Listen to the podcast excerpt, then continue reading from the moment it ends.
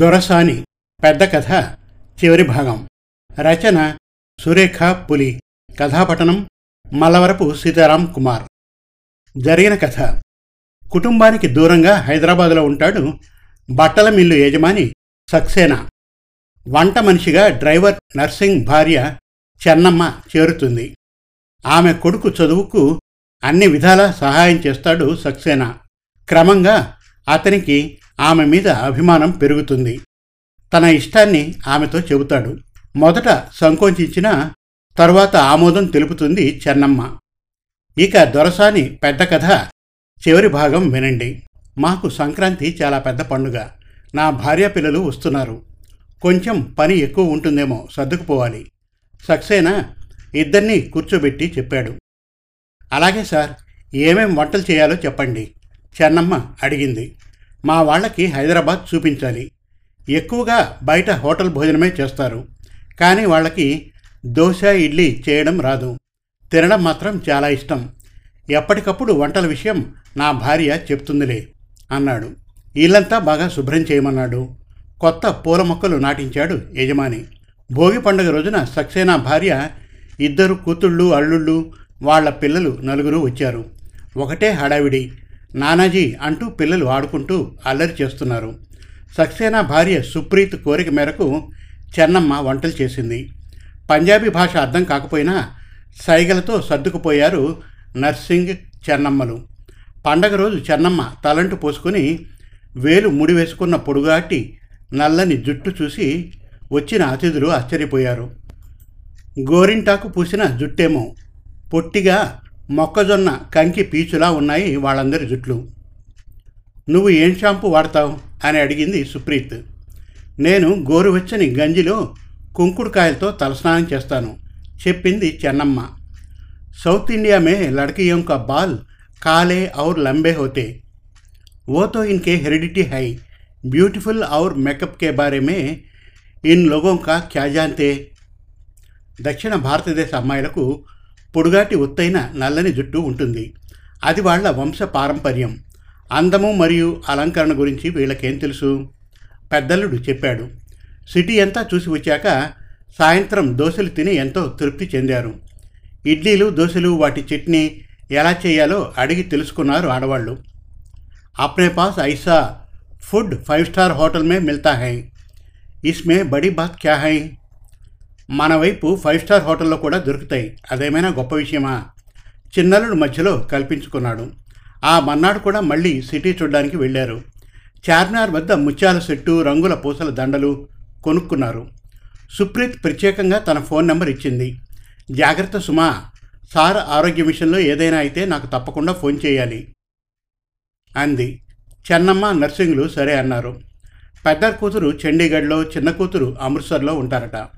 అందరివి చాలా భారీ శరీరాలు, ఎరుపు మిళితమైన తెలుపు రంగు ఛాయ, నడుము ఉంచి కండలు కరిగించేలా పనిచేసే అవసరమే రాలేదు వాళ్ళకి.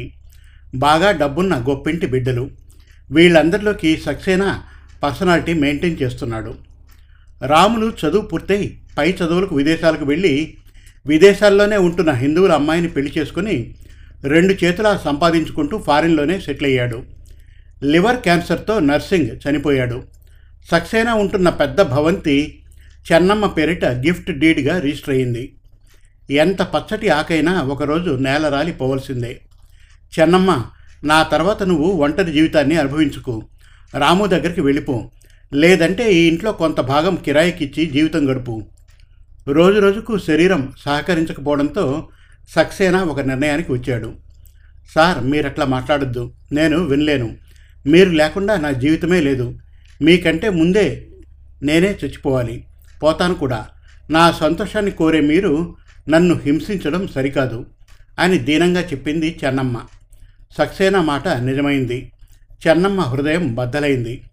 సుప్రీత్ మేడంకు ఫోన్ చేసింది. అల్లుళ్లతో పాటు ఇంకొంత జనం వచ్చి సక్సేనా భౌతిక కాయాన్ని ప్రత్యేక విమానంలో తీసుకెళ్లారు. కర్మ కార్యక్రమం ముగియగానే సక్సేనా తరఫు వారు వచ్చారు. సక్సేనా సమక్షంలో శాంతియుతంగా కాలం గడిపిన చెన్నమ్మను సుప్రీత్ బంధువర్గం మాటలతో చేతలతో హింసించారు. ఎంతో బ్రతిమలాడింది, కాళ్లావేళ్లా పడ్డది. ఛల్, బాహర్ నిఖాల్, ఛుడేల్, లౌంఢియే అంటూ బూతులు తిడుతూ ఇంట్లో నుండి నెట్టేశారు. శారీరకంగా మానసికంగా దెబ్బతిన్న చెన్నమ్మ రాములకు ఫోన్ చేసి విషయం వివరించింది. అమ్మ, నువ్వు సక్సేనా దొరసానిగా ఉన్నావు. అంటే భార్య కాదు, ఆయన నా తండ్రి కూడా కాదు. దొర చనిపోయాడు, ఇక సాని మిగిలింది. ఏనాటికైనా భార్యకు ఉన్న విలువ ఒక కీప్కు ఉండదు. పొల్ల విరిచినట్లు విషం చెందించాడు రాములు. నా మాట వినరా సార్, ఈ ఇంటిని నా పేరున రిజిస్టర్ కూడా చేయించారు. ఇప్పుడు సార్ చుట్టాలు నన్ను రోడ్డున పడేస్తున్నారు. వాళ్ళ వద్ద కూడా రిజిస్టర్ కాగితాలు ఉన్నాయి. వాటిలో ఏం రాసిందో నాకేమీ తెలియదు. చదువు రాని దాన్ని, నాకెవరు లాయర్లు తెలియదు. దిక్కులేక ఒక్కదాన్నే అయ్యాను. నన్ను ఆదుకో రాములు, ఏడుస్తూ చెప్పింది చెన్నమ్మ. అమ్మ, నేనిప్పుడు రాలేను. ఒక పెద్ద రీసెర్చ్ ప్రాజెక్ట్ తీసుకున్నాను. పోతే పోని ఇల్లు, అనవసరంగా పోలీసులు లాయర్లు కోర్టుల ఇరకాటంలో పడద్దు. అంతకంటే మంచి ఇల్లు నేను కొంటాను, సరేనా అన్నాడు రాము. మరి నేను ఇక్కడ ఒకదాన్ని ఏం చేయాలి? నువ్వు పెద్ద బంగళా కొందువు కానీ రాములు, ఈ ఇల్లు సార్ నాకు ఇచ్చిన కానుక, ఇది వదులుకోవాలని లేదురా, వచ్చే దుఃఖాన్ని ఆపుకుంటూ చెప్పింది చెన్నమ్మ. అమ్మ, అనవసరమైన సెంటిమెంటల్ ఫీలింగ్ పెట్టుకోవద్దు. సముద్రంలో నిలబడి దాహం అని నీళ్లు అడిగితే ఉప్పుగానే ఉంటుంది. బలవంతంగా ఉప్పు నీరు తాగినా దాహం తీయద్దు. సమాజంలో తప్పు చేస్తే శిక్ష తప్పదు. నీ పెళ్ళి నాన్నతో జరిగింది, సక్సేనాతో కాదు. అందుకే నువ్వు ఈరోజు ఇలా ఏడుస్తూ గడపాల్సిన పరిస్థితి వచ్చింది. నీతి వాక్యాలు చెబుతున్నాడు రాముడు. నీ డాక్టర్ చదువుకు కారణమే సారు, మర్చిపోయావా నువ్వు నిలదీసింది. లేదమ్మా, మర్చిపోలేదు. సక్సేనా సార్ మంచివాడే, కానీ అతని ఆస్తి కావాలనుకోవడం నీ తప్పు. నేను ఆస్తి కావాలనుకోలేదురా. నా భవిష్యత్తు కోరి సారే నాకు ఇంటిని రాసిచ్చారు. నువ్వు తొందరగా వచ్చి నాకు ధైర్యంగా నిలబడరా, తల్లి వేడుకుంటుంది. అంటే అతనికి నా పైన సదభిప్రాయం లేదన్నమాట. కొడుగ్గా నిన్ను చూడనని ముందే ఊహించుకొని ఇల్లు నీ పేర రాశాడా? అయినా అమ్మ, ఆ ఇంటిని నీ పేరున రిజిస్టర్ చేసేటప్పుడు నువ్వెందుకు ఒప్పుకున్నావు? అంటే నీకు కూడా నా పైన అపనమ్మకం ఉందన్నమాట. నీ ఒంట్లో శక్తి ఉన్నంతకాలము సార్ సార్ అంటూ ఉండేదానివి. నీకు చుట్టాలు బంధువులు అవసరం లేకుండా పోయారు. అందుకే ఈనాడు నీకు నా అన్నవారు లేరు. బుసలు కొడుతున్నాడు కొడుకు. నా అన్నవాడివి నువ్వు ఒక్కడవే కదరా రాములు, నా కన్న బిడ్డవి. అందుకే నిన్ను అడుగుతున్నాను. నీ హోదాకు సారే మూల కారణం, ఆ మాట మర్చిపోకురా. అంటే నా తెలివితేటలు, నా శ్రమ, నా అదృష్టం ఏమీ లేవా? మౌనంగా వింటూ ఉన్నది చెన్నమ్మ కన్నీళ్లతో. నీ అక్రమ సంబంధ సంపాదన నాకు అవసరం లేదు. నువ్వు కూడా నీకేదో అన్యాయం జరిగిందని అనుకోకు. సక్సేనా ఆస్తికి నువ్వు ఏ విధంగా అర్హురాలివమ్మా అన్నాడు కొడుకు. చెన్నమ్మ ఫోన్ పెట్టేసింది. సక్సేనా బంధువులు బట్టల మిల్లును, షాపును, ఇంటిని అమ్మేసి స్వస్థలం వెళ్ళిపోయారు. విశాలమైన స్థలంలో ఉన్న ఇంటిని స్కూలుగా మార్చాడు కొత్తగా కొనుక్కున్న యజమాని. ఆ ఇంటి వాతావరణంతో ఏర్పడ్డ సున్నితమైన భావాలను మర్చిపోలేక చెన్నమ్మ స్కూల్ ఆయాగా నియమితురాలైంది. ఆకలి రోజురోజుకు తగ్గిపోసాగింది. పిల్లలు మిగిల్చిన మధ్యాహ్న భోజనంతో కడుపు నిండిపోతోంది. వంట చేసుకునే అవసరమే రాలేదు ఆయమ్మకు. రిటైర్మెంట్ వయసు వచ్చినా చెన్నమ్మ గత స్మృతులను మరువలేక, ఆ స్థలం వదిలి వేరే చోటికి పోలేక, మొండిగా శరీరంలో అశక్తతతో పోరాటం చేయసాగింది. కాలగమనంలో ఆ స్కూలు పెద్ద కార్పొరేట్ స్కూల్గా మార్పు చెందింది. మేడం, నేను మీ స్కూలుకు 5 లక్షల విరాళం ఇవ్వాలనుకున్నాను, కనుక మీరు ఒక పేరెంట్ టీచర్ మీటింగ్లో నన్ను ముఖ్య అతిథిగా ఆహ్వానించగలరు. రాములు స్వదేశానికి వచ్చి స్కూల్ యాజమాన్యంతో తనను తాను పరిచయం చేసుకుని చెప్పాడు. ఆ పై ఆదివారమే స్కూల్ యాజమాన్యం పేరెంట్స్ టీచర్స్ మీటింగ్ పెట్టింది. విద్యార్థుల క్రమశిక్షణ గురించి కొంతసేపు మాట్లాడిన ప్రిన్సిపాల్ డాక్టర్ రాములును పరిచయం చేసి చెక్కు రూపేణా విరాళాన్ని తీసుకున్నది.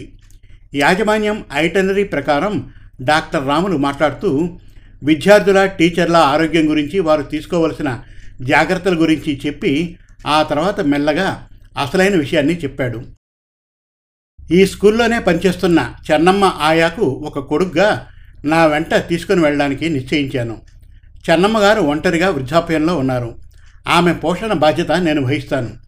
దయచేసి స్కూల్ యాజమాన్యం నాకు ఈ చిన్ని సహాయం చేసి పెట్టండి అన్నాడు. డాక్టర్ రాములు గారి ఔదార్యానికి ఎంతో మెచ్చుకొని అందరూ చప్పట్లు కొట్టగా స్కూల్ ప్రిన్సిపాల్ చెన్నమ్మను స్టేజ్ మీదకు పిలిచింది. కన్న కొడుకు సూటిపోటి మాటల పదును మర్చిపోలేని తల్లి స్టేజ్ ఎక్కింది. అందరికీ నమస్తే. డాక్టర్ సార్ గారు ఎదిగిన మనిషి. మన స్కూల్ క్రమశిక్షణపై నమ్మకం ఉన్న తల్లిదండ్రులు వారి పసిపిల్లల్ని ఈ స్కూల్లో జాయిన్ చేశారు. చిన్నారులకు నాలాంటి వాళ్ళ అవసరం ఉంది కనుక నేను ఈ స్కూలు వదిలి రాలేను. మీరిచ్చిన రుణ సహాయానికి చాలా సంతోషం అని స్పీచ్ ముగించింది చెన్నమ్మ. మీటింగ్లో పాల్గొన్న వారందరూ చెన్నమ్మ ఒక పిచ్చిదనుకున్నారు. సొంత తల్లిని తల్లిగా చెప్పుకోలేని కొడుకు మాటలకు బాధ కలగలేదు. చదువు వేరు, సంస్కారం వేరు అని తెలుసుకున్న అమ్మ. అప్పర్ సీనియర్ సిటిజన్ అయిన చెన్నమ్మ ప్లే స్కూల్ చిన్నారుల బాగోగులను చూసుకుంటూనే కొత్తగా నియమితులైన ఆయాలకు కోఆర్డినేటర్గా మిగిలిపోయింది ఒకప్పటి దొరసాని. సమాప్తం. మరిన్ని చక్కటి కథల కోసం, కవితల కోసం, వెబ్ సిరీస్ కోసం manatelugukathalu.com విజిట్ చేయండి. Thank you.